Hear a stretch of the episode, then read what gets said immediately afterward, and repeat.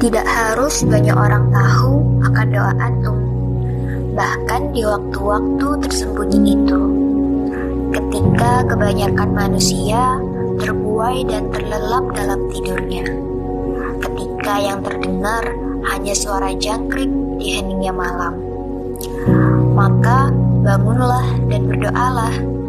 Ingat di mana di waktu itu Allah turun ke langit dunia untuk melihat apa yang dilakukan hambanya dan mengatakan, apakah ada yang mau meminta kepadaku?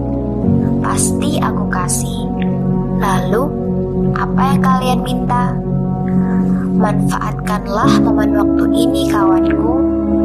Langitkanlah doa-doamu, keinginanmu, cita-citamu, dan semua permintaanmu. Dan yakinlah mengabulkan doamu dengan cara terbaiknya.